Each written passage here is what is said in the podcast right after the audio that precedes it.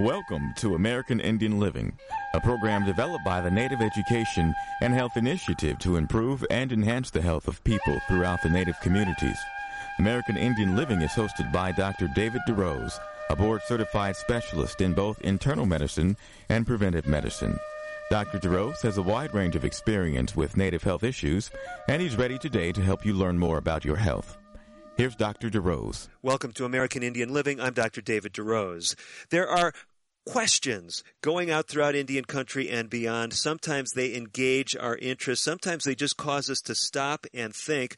I'll be honest with you. When the question that we're going to answer in today's show first ran across my desk, I mean, it got my interest immediately, and I think it will yours as well. Here's the question that we're tackling. You ready for it? How do we stop global whining. That's right, global whining. Are you intrigued? I was.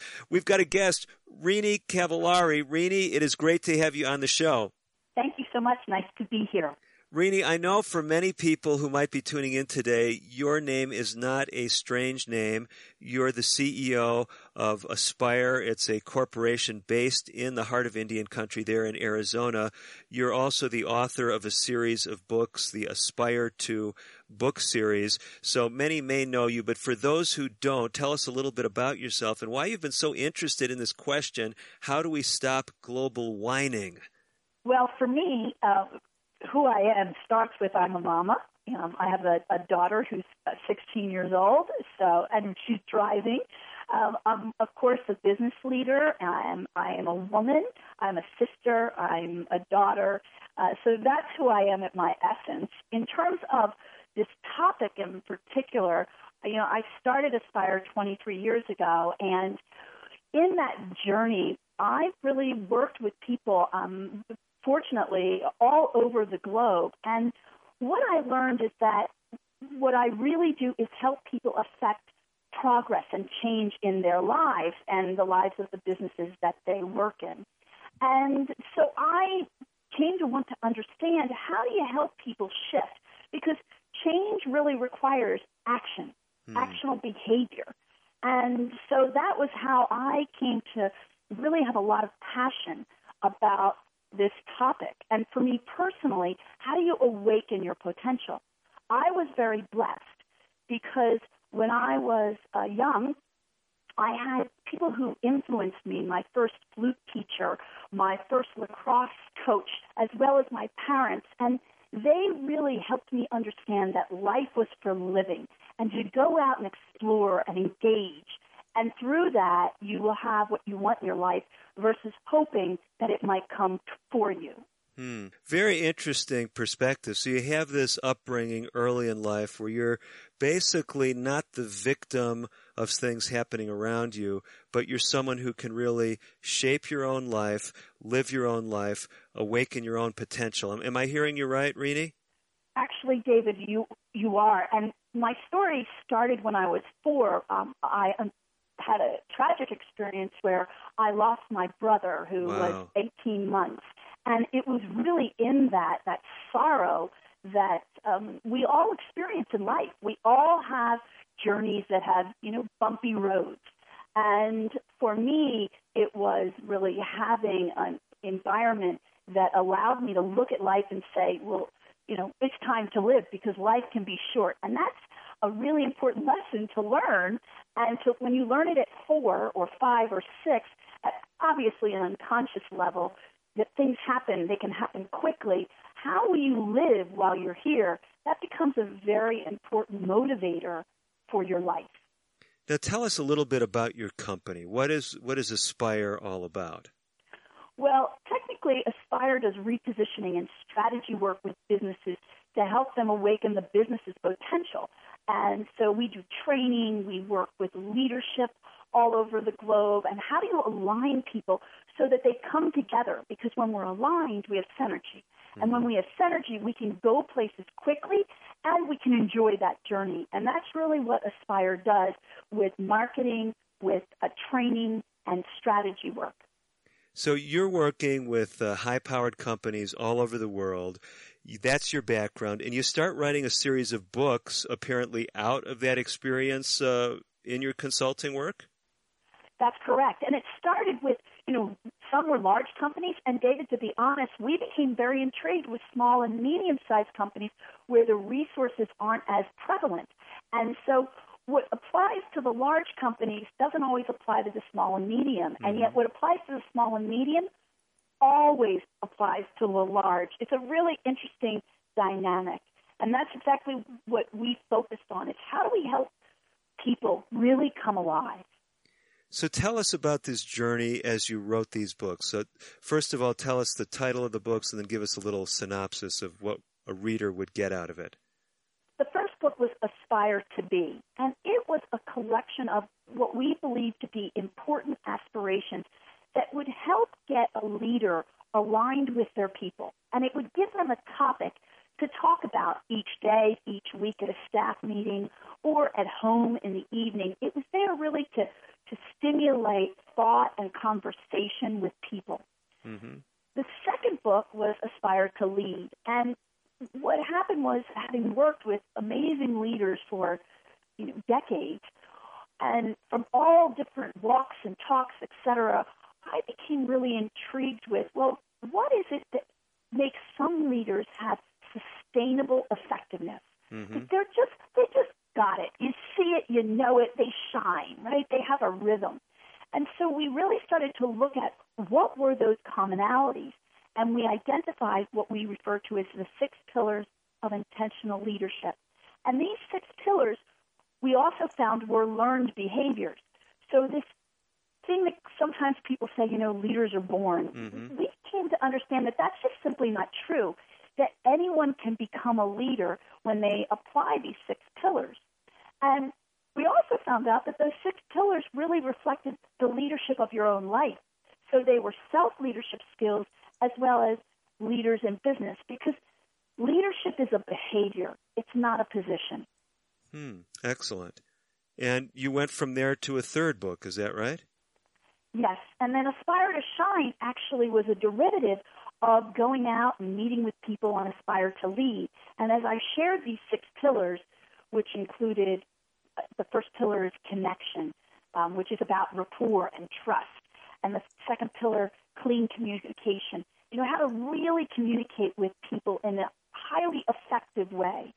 The third pillar was compassion. Of course, we all understand empathy and the, the sense of caring for other people and how that builds on your leadership and your life. The fourth was standing for a higher purpose. The fifth was engagement. And the sixth was to take responsibility and to be accountable for things. In talking about those six pillars, leaders and people came back and said, you know, the biggest challenge I face today is how do I motivate my people in my life? Mm. So it could have been a team of people in business, it could have been at home, it could have been a child. And that really became what intrigued me and my team next is that how do we help people understand one, you can't motivate another person, and second, how do you turn on your motivational switch? And that's what Aspire to Shine is really about. Boy, this is exciting stuff. And one of the things that really resonated with me, Renee, and I feel is so applicable to my entire listening audience, whether they're listening today on a reservation, whether they're a Native American in an urban setting, whether they're not Native at all and just enjoy listening to the program, is this commonality between leadership in the workplace and, as you put it, leadership in your own life. Really, these principles apply to every single one of us, don't they? Absolutely. They are synonymous. And when we take on these, these disciplines, these six pillars, we become intentional in how we're going to lead our lives. So it doesn't matter what platform you're leading from. It can be at home. It can be, you know, out in uh, in a social environment. It can be in your business world, and it doesn't matter what your job is because our job is how we contribute to a team. It, it doesn't define us. What defines us is how we lead. Hmm. We have got a great show coming up. Some of you have already sensed that with uh, Renee Cavallari.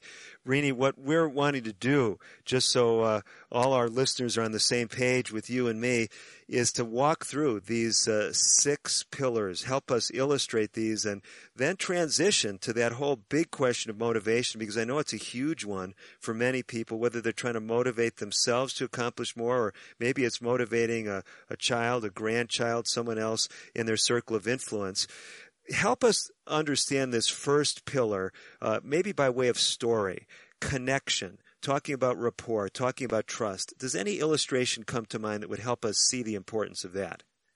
I will start with a story about myself. When I was in my late 20s, I was so blessed. I had a great mentor who saw my potential, and I became a strategist. And at the time, I didn't even know what a strategist did, but he had decided that that was my skill set, and he was accurate. I fell in love with that work. And strategy is helping identify how do you grow something? How do you you find new markets and new ideas and innovate? And so I thought that was the job. And I started to work with different teams inside our business to help them identify these opportunities. Mm-hmm. And what I to learn was having the answer wasn't really what the job was. Hmm. Helping other people engage with me into that answer was the job. And I didn't know that. I was I was young and I thought, you know, strategy was having the answer, right? And that, mm-hmm. that's why I got the job. And so connection was really this understanding that first we have to build rapport with people. And as we build and strengthen rapport, we build trust. And I would also liken it to falling in love. Right? When we when we start first start to get to know someone and they get us excited, can't wait to see them. We, we build rapport, we build this sense of connection. And with the health of a relationship, any relationship, personal or business, we strengthen that to be about trust. And I learned from this experience that having the right strategy was only really half of helping people awaken the potential of the business that we were working on.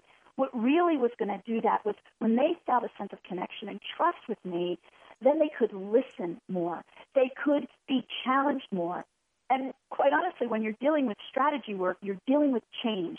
And change is uncomfortable. Mm-hmm. And so I was really needing to create a comfortable space to help people be uncomfortable. Hmm. Well, that is an interesting concept a comfortable space in which to help people be uncomfortable. Yes, and that's when you know you've built connection.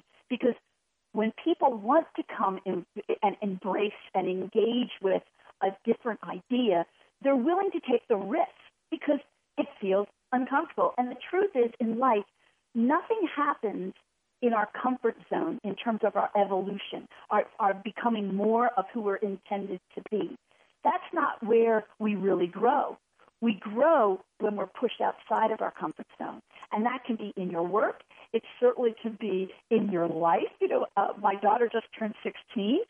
What she needs from me now, I mean, you know, when she drove away to drive to school the other day, it was uncomfortable for any number of reasons. Mm-hmm. But we've created actually pillar two, which is clean communication, that she texts me when she got to school and that there's communication about how she drives and uses the car and all that. But when you have deep connection, then the other pillars become easier to apply to your life and in your work.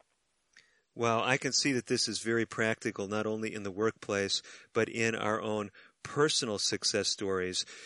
Renee, I know there's some folks that are going to stay with us for the whole hour. If they can't, they're going to download the podcast. Uh, that is available if you're a listener through our Native Voice One uh, website and also through the Life Talk Radio website, two of the fine networks that host our show.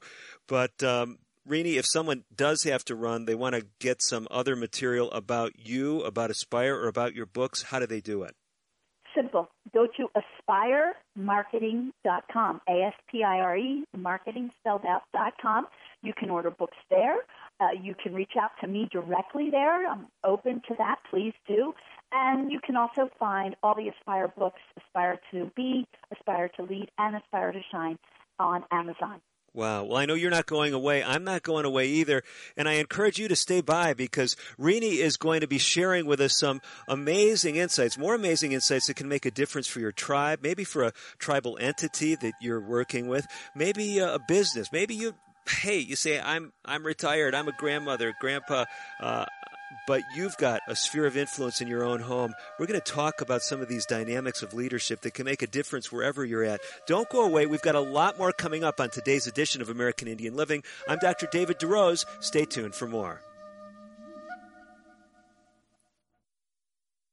Today's broadcast has been pre recorded. However, if you have questions about today's show or would like further information, please call 1 800 775 HOPE. That's 1 800 775 4673. We'll be right back after this. This is Betty White. I know you don't need one more thing to worry about, but listen. High blood pressure can cause kidney damage, blindness, heart attack, stroke, and you can have high blood pressure even if you feel all right. One in seven adults has it, but it's easy to get your blood pressure checked, and you can treat it if it is too high. So don't worry about it. Don't ignore it. Just see your doctor and check it out.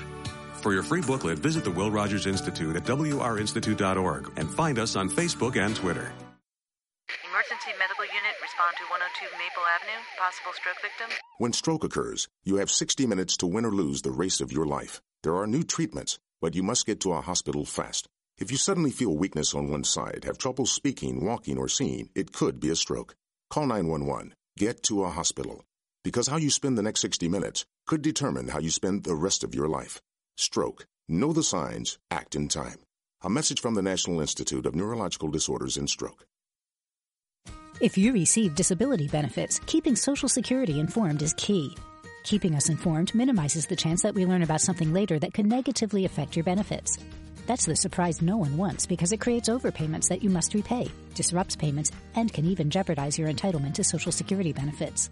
Learn more about reporting responsibilities for people working and receiving disability or SSI benefits by reading our online publications, Working While Disabled How We Can Help, and How Work Affects Your Benefits at www.socialsecurity.gov/pubs. Some changes can be reported online at www.socialsecurity.gov. You can also notify us at 1 800 772 1213 or contact your local Social Security office. Our goal at Social Security is to pay you the right amount on time every month. With your cooperation to keep us informed of changes, the likelihood of any unpleasant surprises that could derail your benefits will be greatly minimized.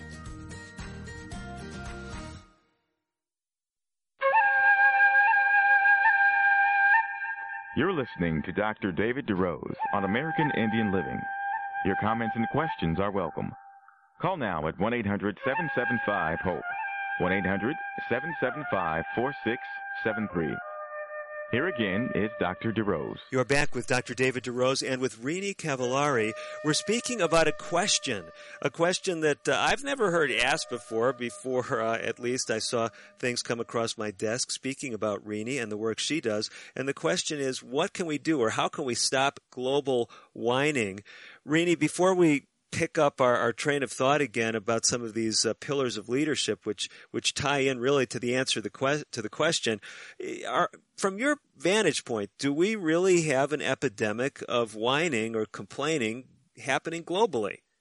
Well, seems like that to me. You know, I think that um, we have a lot more vehicles of communication, and some of them we don't even have to be responsible for. Mm. You know, it used to be we had to have a we had a conversation with another person, and and we were there having the conversation. Now we can post whatever we want. We can tweet whatever we want. We can, you know, send out whatever we want, and we don't, and we can be anonymous at times. And mm. this really creates um, a, the potential for what I refer to as blaming and shaming. And we don't need to live in a world of blaming and shaming. You know, there's um, an ability to shine within all of us, and we need to create environments where we can shine. And if negativity is driving your life, then the opportunities don't show themselves because what you focus on comes true. So you're drawn, if you're listening to the negativity, what you see is the situation is negative. And when you are open to opportunities, when you when you really have strong self leadership skills, you naturally attract positivity, which opens up opportunities for you. I mean, this is great. It reminds me of many years back when I uh, learned of a psychologist who loved the statement, and it went like this expression deepens impression. And that really resonated with me because I saw it. It was so true. People express the negative. It deepens that impression of negativity on them. And similarly with the positive. We're speaking about pillars of leadership and how this all ties in. And you were walking us through these six pillars.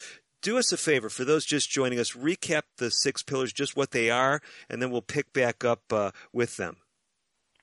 So, pillar one is connection and that ability to create rapport and that rapport actually builds trust.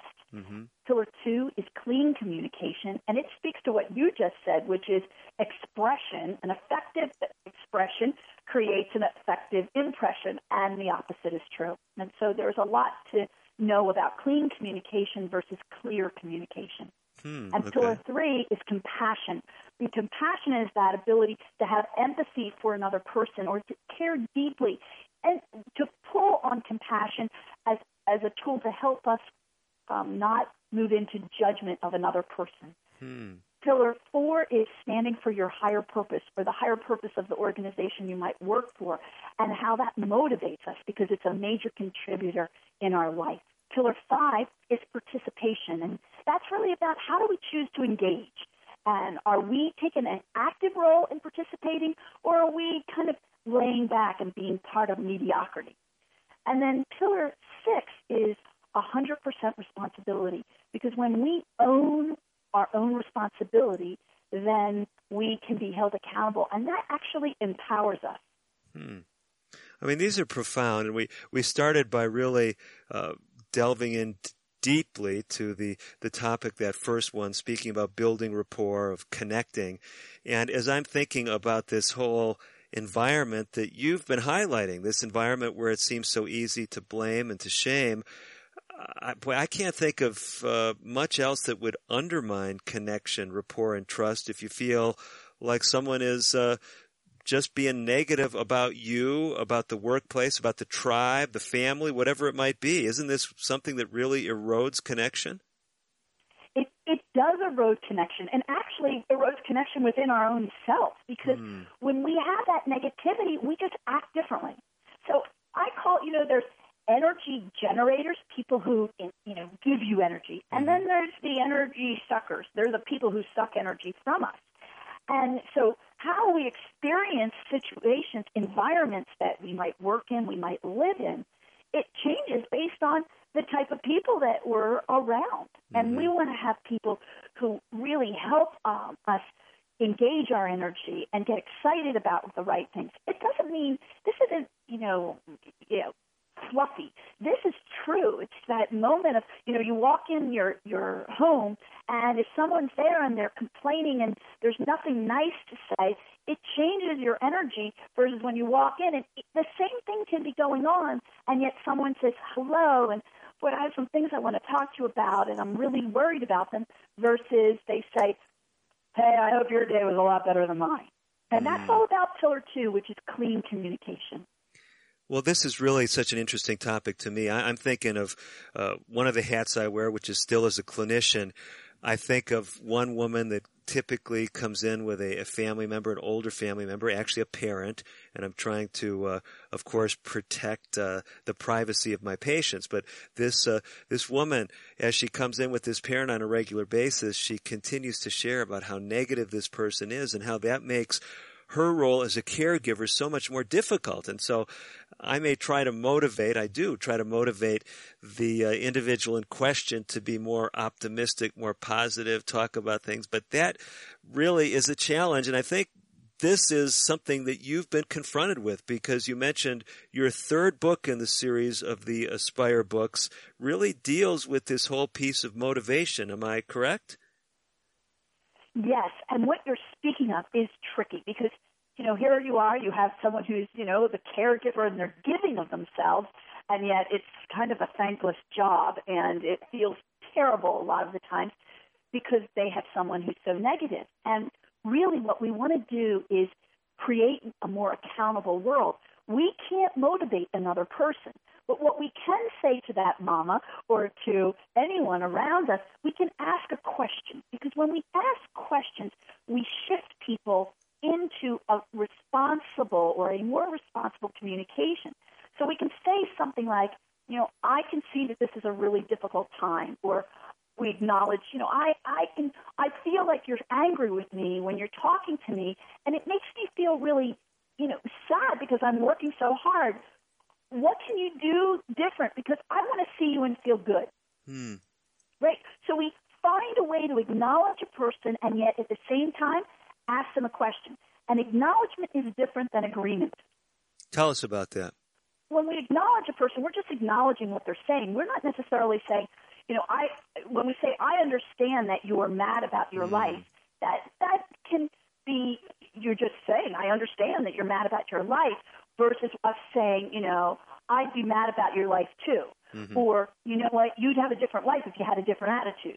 That's not acknowledging. We have to acknowledge that this is a stressful situation or that the person has been in a bad mood for the last 10 years. Mm-hmm. We have to say what it is, and at the same way, this goes back to pillar three compassion. We have to say it in a way another person can have it. And that's where our communication can get flawed because I may say the truth and I think I'm having clean communication. But if a person can't really have it, they can't hear it. So I have to find a way to acknowledge what is going on and speak from how I feel about it. You know, I feel like you're really mad at me, and I suspect you're not mad at me. I just suspect you're mad at the situation. Well, blah, blah, blah, blah, blah, blah, blah, blah, blah. And when a person keeps repeating themselves, that's when we know that we're not acknowledging them enough because we repeat ourselves when we don't feel heard. Hmm. And then we can ask a question to shift that conversation, to shift the mindset. And that's the big challenge. With self leadership, it's not just about us being positive, it's about asking a, a question of relevance. So I can say to a person who's in a negative space, tell me how that negativity is serving you. Mm-hmm. And man, they they might get mad about it, but I can still say, well, what's one thing you can do to feel positive about what's happening today? Mm-hmm. And when we ask that question, we put the responsibility in the chair over there. Mm-hmm. Mm-hmm. So I hear a lot of this coming back to the second pillar, which uh, you term clean communication. You made a point earlier, Renee, that there's a difference between clean and clear communication. Tell us why you make a distinction there. So I'm going to tell you a story. You you were out to lunch and uh, you you know sit down and you're having this nice meal, and the person across from you has something in their teeth. The difference between being nice versus kind, if you're being nice, you say nothing because you don't want it to. It feels awkward, right? You you don't want it to be weird. But Instead, if you were kind, you would say, you know, uh, Renee, you know, you have a little something in your teeth. So I could also say that. That's a clean communication. I'm saying what needs to be said in a way that I can have it. Now, if if you were to say to me, Renee, like you need to go to the ladies' room, or, or you say it loudly and other people mm. might hear it, or it feels embarrassing to me, mm-hmm. then I'll talk about, you know, I'm actually moved to blaming and shaming. You know, this place always puts seeds in everything, mm. right? Mm-hmm. Versus just, oh, thank you so much. It's how we communicate. You know, my mom used to say, and I think a lot of people heard this growing up, it's not what you said, it's how you said it. And mm-hmm. with clean communication, it's said in a way another person can hear it and have it. And with clear communication, it doesn't matter how I say it, I'm saying what I need to say. And that is really kind of irresponsible because if my communication doesn't land effectively, then I really haven't had the communication. Hmm. That's why screaming doesn't work. That's why mm-hmm. hollering doesn't work. Mm-hmm. Boy, these are these are fascinating insights. We're talking with Renee Cavallari. She's CEO of Aspire Marketing, and she is the author of the Aspire 2 book series. Just a wealth of information. We've got a lot more coming up, but we have to step away. I'm Dr. David DeRose. We will be back with more on today's edition of American Indian Living. Don't you go away. A lot of great information to come in our next segment.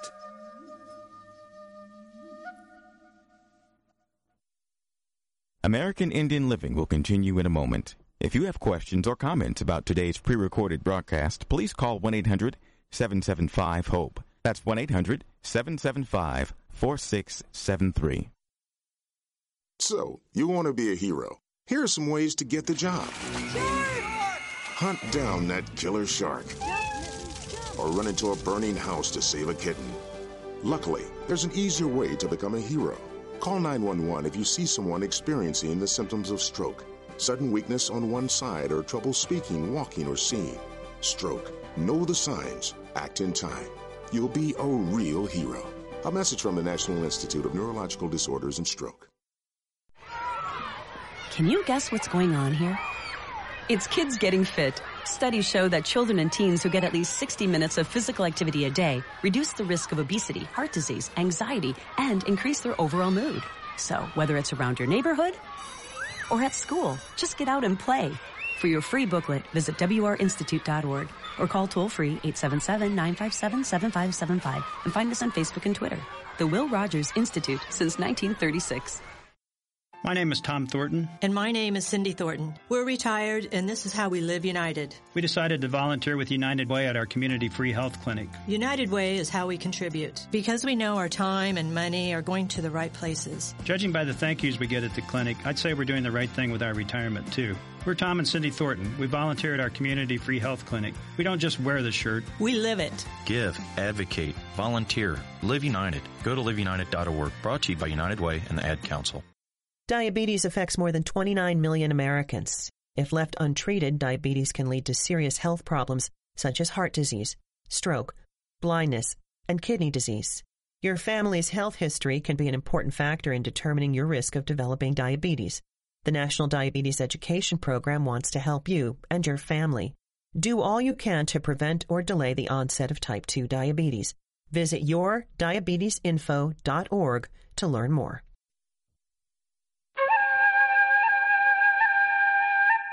You're listening to Dr. David DeRose on American Indian Living. Your comments and questions are welcome. Call now at 1 800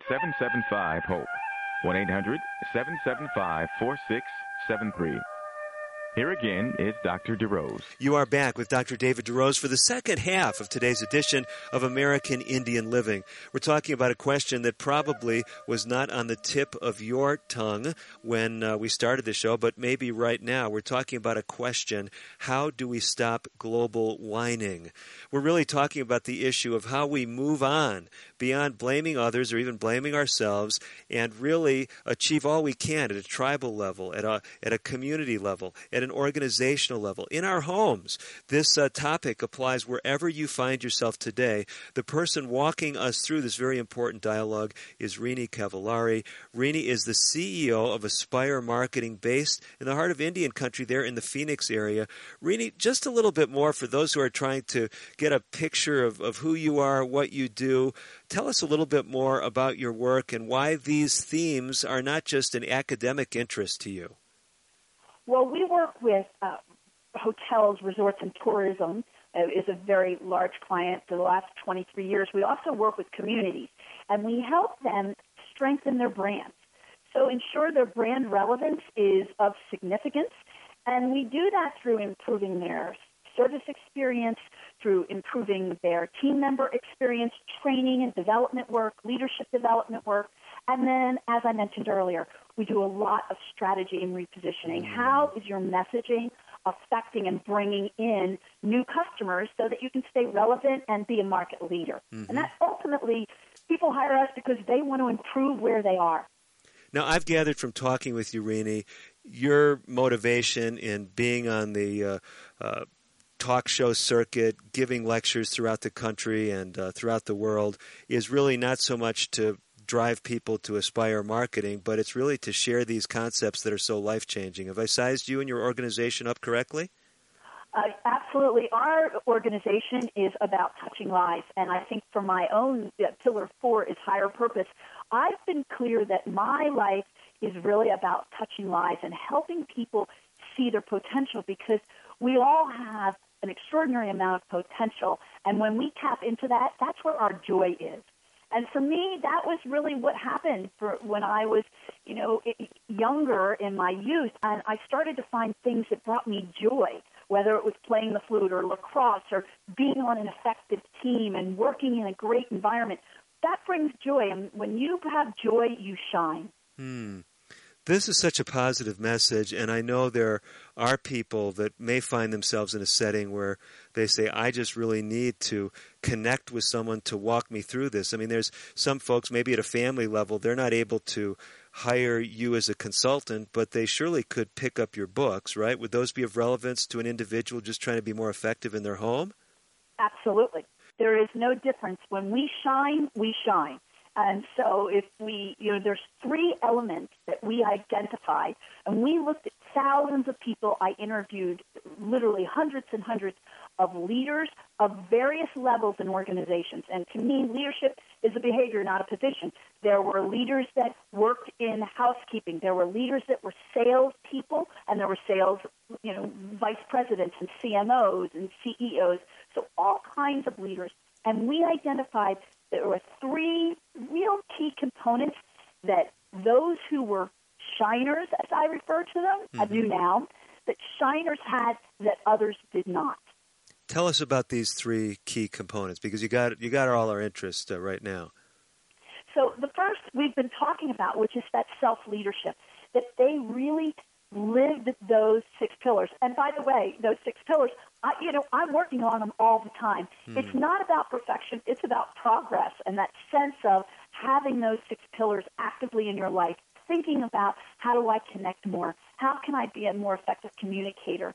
Where's my compassion for a situation or for people? What's my purpose? And you know, how do I participate? And then ultimately, being responsible for what I'm doing and how I'm doing it. So that was the first component that we found continuously through these people that we identified as shiners. So self leadership is just huge, isn't it? It really is foundational for your life, for every aspect of your life. For, you know, when I, I'll just take myself, when I'm being a good self leader, I'm a better mother, I'm a better, better partner, I'm a better, you know, in my business. And when I'm not, I'm just not as good. It's mm. just really simple. So three comp- three key components of all kinds of leaders. One is they've got self leadership. What are those two other components? Well, shiners also consistently were fanatically engaged in what they were doing, so in their life. And to me, this was really powerful. It's how they lived. So, and when I say fanatical, they were active. And I think, you know, our activity, how we, you know, I use the analogy, you know, when when you're sick and you're laying in bed, and if you stay in bed too long, you know how it makes you more and more tired. Mm-hmm, mm-hmm. And it, so when we're active, we're our brain is active, our energy is active, and so fanatical engagement. First, you have to love what you're engaging in. So you have to understand, like, what is it that I love about my work? How do I contribute? What is it that I love about being a mom or whatever? It doesn't matter. It's, it's hard to be fanatically engaged in something that we're not enjoying. Mm-hmm, mm-hmm. And then you have to actually care about taking action. And that fanatical engagement was a big, consistent um, component of people we identified as true shiners. Wow. So there are people I know uh, out there that may be running multiple companies. So someone's CEO of several companies, they may be fanatically active in a variety of venues, but the sense could be in any one of those entities that they're really not all that present because they're spread too thin. Does that matter, or the fact that uh, the people working with them, working around them, say this person is really putting their heart into all that they're doing? Can that be a strength? So, I think that being present matters, period, in our mm-hmm. life. And you know, when I'm at my best, I'm present with people, and when I'm at my worst, I'm not because I'm I'm not listening. I'm not really giving people their the attention that they deserve. So yes, I'm, am I spread too thin? Of course, you know I speak, I write. You know I'm a mom, I and I'm an active mom. And how how you how you show up really does matter. I think that as a leader, what my job is is pillar four, which is that sense of having a higher purpose. Mm-hmm. And so I communicate that higher purpose at home with my, I demonstrate it with my family. I demonstrate that in my business. So I can be spread thin, and as long as the people inside my organization are aligned with our higher purpose, and they understand that we're here to awaken the potential of people, and hence the organizations they're in, then they know what they need to do because I hire smart and talented people, and my job is to get out of the way. So I don't have to be around directing and managing everything. I have to be around enough to coach and develop and honor the people that are working for me. And yet, I also need to give them space because people are making mistakes all the time, mm-hmm. and we only grow from them. Creating a responsible organization is ultimately the leader's job, and you have to do that through inspiration. Let's talk a little bit about this higher purpose because we've we've talked about it so many times, and I know when a lot of my listeners hear this, if they're listening at all with ears similar to mine, I'm connecting higher purpose. I'm thinking higher power. I'm often thinking spiritual values. I mean, some of my listeners say, well, that's right where I'm coming from. I'm thinking of a creator, a great spirit, maybe God as someone who leads me. But you're speaking about more than just what we would typically put in a in a spiritual box. Am I right about that? I think it's exactly that and more because it's how we apply whatever our own personal purpose is. Mm-hmm. So we want to connect. You know, what's the imprint we want to leave when we when we leave this planet? What is it that we want to have contributed? And to me, that is our purpose. And so when we're doing our work, if we want um, to know that when we leave, that we wanted people to respect our contributions, and or that we were a great parent, or whatever those things are that we want, we can tie them into our work and our everyday life. And that's the power of pillar four, higher purpose. And what we found, the third piece of the shiner, you know, mm-hmm, I had said mm-hmm. that shiners were great self leaders, mm-hmm. and the second was that they also were fanatical in their engagement of life and mm-hmm. whatever they were doing. The third piece was that they knew how to turn on their motivational switch. Hmm. And that ties back to this higher purpose. When you understand your purpose in life and you tie it into how you spend your time and how you contribute, whether it's at work or in your life, you find things that inspire you rather than just being a part of the mediocre crowd. You know, mediocrity in, in my research around performance, and we call it the outstanding performance model, there were four levels of performance. And the largest level of performance is what we refer to is the mediocre crowd. At 72% of all organizations are full of mediocrity. Hmm. And if you want to be brand relevant, decrease the mediocrity. Hmm. So you're saying that when you interviewed this this large pool of, of leaders and others, that 72% of those represented are only performing at a mediocre level? That's correct.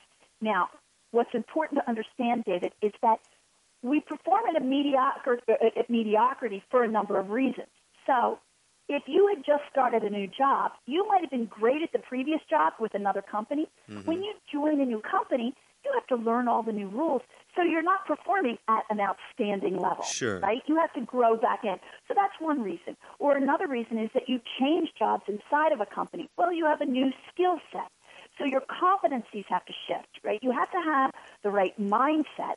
And we call this the competency set. The right mindset is first, the skill set is second, and the third is the process set. So when we look at, an, a, new person or a new job for someone, we have to make sure we're giving them the right competencies. But also, at the same time, we have to understand that sometimes mediocrity is a derivative of our own attitude. If my mindset isn't positive, if I'm not out there, uh, uh you know, getting fanatically engaged, I'm going to perform at a mediocre, a mediocre level. Hmm you know, sometimes if I'm bored, if I've been doing the same job a long time, if I'm mad at my boss, if I don't like my environment or my peers, then I tend to perform at this mediocrity. Mm-hmm, mm-hmm. Let, let's talk a little bit about the home setting because I know that many of my listeners, even if they may say, well, some of this business stuff is not relevant to me or I don't see how I can effect change in my workplace, I'm, I'm not in a leadership role most of them are in home settings or tribal settings or tribal communities where they do have some influence on other people. And as I'm listening to this dialogue, and I'm listening especially to this talk about a motivational switch, uh, you've got my interest. We don't have much time left in this segment, but give us a, a, glimpse of where we could go in our final segment that would make this relevant in a family situation. Well, I think you can sit down with your family just like you can sit down with any any community, and you can talk about so what do we really stand for, mm. and then as that conversation begins, what we stand for, now you can tie it back to the rules of how you're going to engage with one another. Mm-hmm. It, it really goes back to pillar two, clean communication. You have to sit down, identify, well, what do we want our home life to feel like? And then how do we have to be to have that? And when you have that, when you lead that conversation, people will start to shift. Wow, wow. Renie, we got to step away, but we're going to come back with one final segment with Renie Cavallari. You don't want to miss this final segment because she'll be giving us some real life examples, things that will bring this all together and make a difference for you and those you love. We're back with more on American Indian Living. Don't go away. I'm Dr. DeRose. Today's broadcast has been pre recorded. However, if you have questions about today's show or would like further information, please call 1 800 775 HOPE. That's 1 800 775 4673. We'll be right back after this. One day, I'll teach chemistry to kids. I'm going to be an architect. My dream is to be a chef. At the U.S. Department of Education's Office of Federal Student Aid, we provide more than $150 billion each year in grants, loans, and work study funds, making higher education possible for anyone at any stage of life. I can go back to college. I can change careers. I can make a difference. Federal Student Aid, proud sponsor of the American Mind. Learn more about money for college at studentaid.gov. Diabetes is a serious disease that runs in families. If your parents or siblings have type 2 diabetes, you have a greater chance of getting the disease. If you're African American, Hispanic, or Latino, American Indian, Alaska Native, Asian American, Native Hawaiian, or Pacific Islander, you also have a higher chance of developing the disease. The National Diabetes Education Program wants to help you understand your risk. Visit the NDEP website at yourdiabetesinfo.org for diabetes prevention tools, including the Family Health History Quiz. It started off as a normal day. I felt fine when I arrived at the plant. Ruth Junius's life was about to change. Then I dropped my keys. They kept slipping out of my hand. My arm felt numb. A coworker asked me if I was okay, and I couldn't speak. I started to get scared. Ruth was having a stroke. People around her weren't sure what to do. They thought I should go home or lie down, but I knew something was very wrong. I wrote 911 on a piece of paper with my other hand and someone called for me. Because everyone acted quickly, doctors at the hospital were able to give Ruth treatment that started to reverse the symptoms. Within a few minutes, I was talking again. I didn't know a thing about stroke before I had one. Now I make sure that my friends and family know all the signs of stroke so they'll get help fast if they need it. No stroke. Know the signs. Act in time.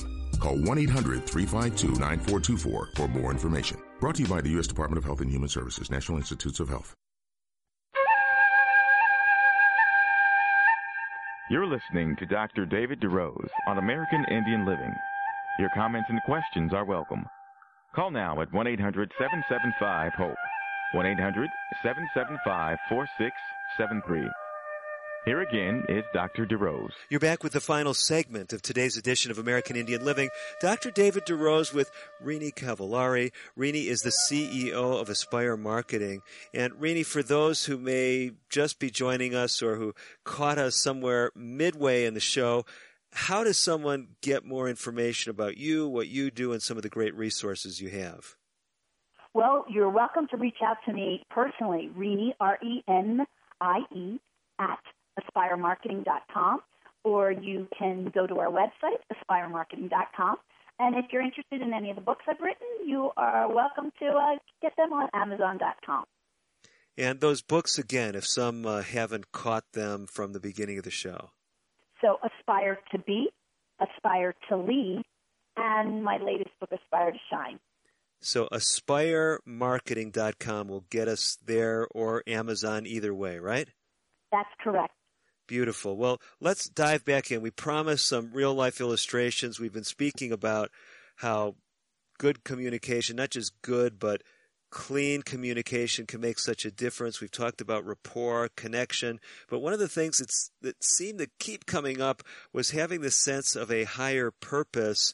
Can you think of a story, Renie, where maybe uh, an organization, a group didn't have such a higher purpose, hadn't at least identified it, and when they did, everything changed? Well, I can think of many, and one in particular was with a team of people, and it was a very big uh, resort destination, mm-hmm. and they were struggling for years to align against repositioning and where they were going to take the business.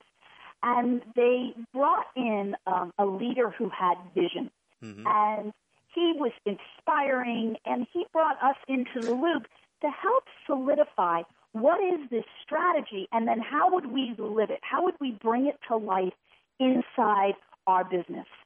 And we started with their leadership team. And what was beautiful is together we collaborated and identified well, what would allow you to stand out from the clutter, from all the other resorts that were nearby, and how would you create something that was meaningful? And they really identified that they stood for what um, their vision was, which was the good life. And mm. that was how we synthesized it into one vision, one mission that they were going to stand together for. And then from that, there was training and development of the leaders, and they started to understand how do we apply this, and now how do I utilize my own six pillars and they went through six pillars training, etc., to be able to say, this is how I'm going to literally spread the word. Because when people understand where you want to go, it synergizes them together and it starts to come to life. Mm-hmm. And then we in- integrated training to like, from a customer service standpoint and how you'll differentiate with all of the team members But it was really that leadership group that was there and they became the voice of the mission. And then Aspire was there to help really build the foundation so it could live on without us. And because of that, they went from a failing business model um, to really thriving. And the ownership ended up being able to, you know, take the business further and further into where they wanted it to go. Uh, and everyone really felt joy in the process. But it started with that one leader that they realized we need to be able to identify what is going to be significant about our brand, but not just say that. That's what tends to happen is that we change the logo or we change mm-hmm. the name or the ad campaign. We under, don't understand that brands are about people. So how am I bringing the brand to life through the people versus just the physical plant or just the product we're promoting? Well, that's an important message. So many times we take the uh, the brand, if you will, for granted. Especially if we're a tribal entity, we may feel, well, hey, uh, you know, we're who we are. We we're proud of our identity, proud of our elders. But if you're not inculcating that in some way, if you're not getting the team, uh, whether it's uh, an administrative team or whether it's uh, tribal members, kind of on the same page, you may all have the same aspirations, but you're just really not aligned. Am I illustrating that properly? It's absolutely correct. I have seen where there was an amazing product and really talented individuals, and because they never aligned against their vision and aligned against their strategies, they were not able to execute. Hmm.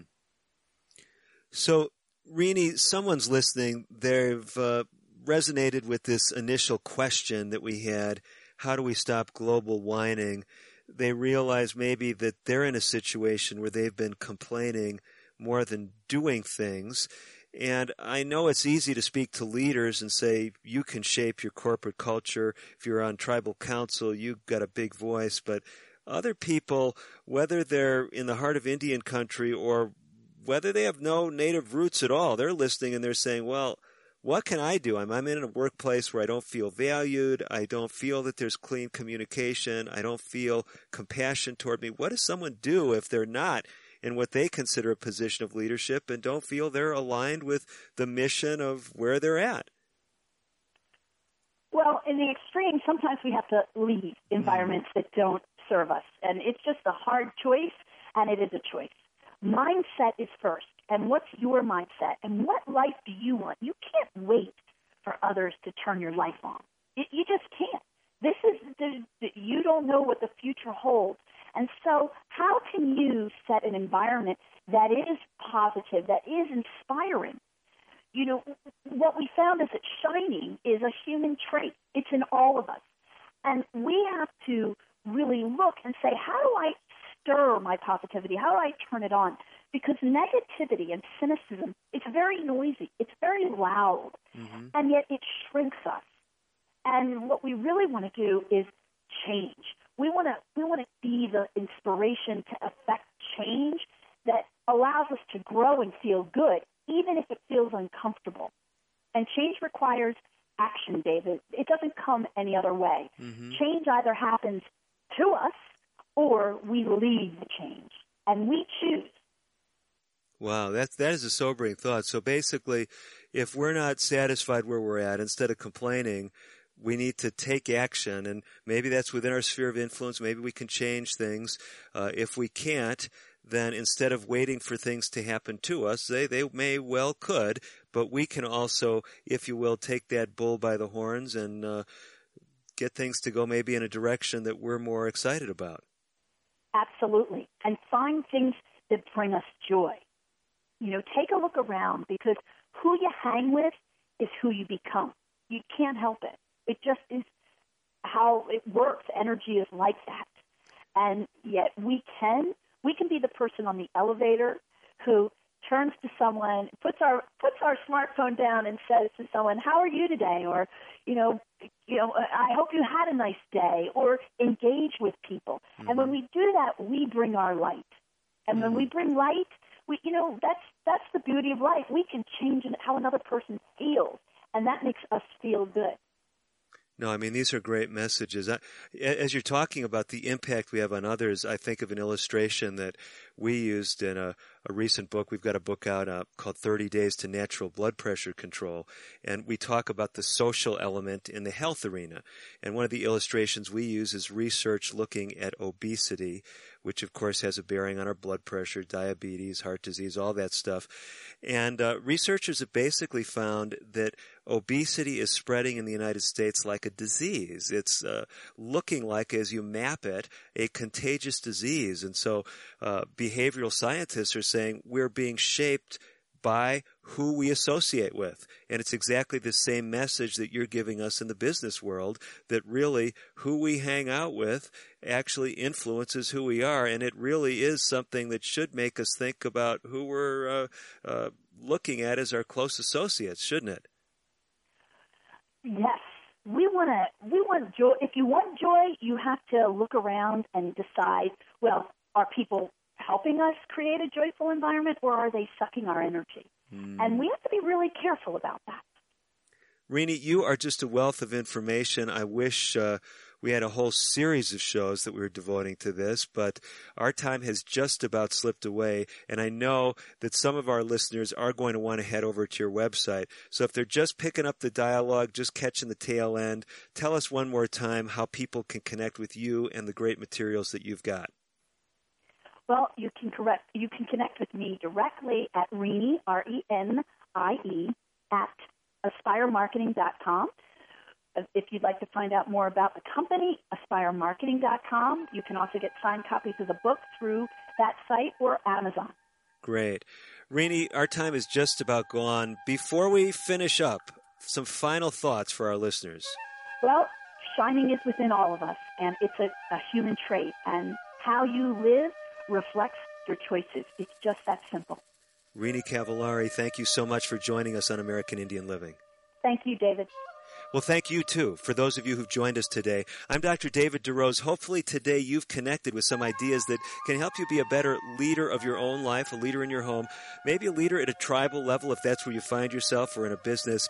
But it all boils down to some very simple and practical things. Renie Cavallari helped us again focus on those things that can help you aspire to be all you can and help those around you. For all of us at American Indian Living, I'm Dr. David DeRose, as always, wishing you the very best of health.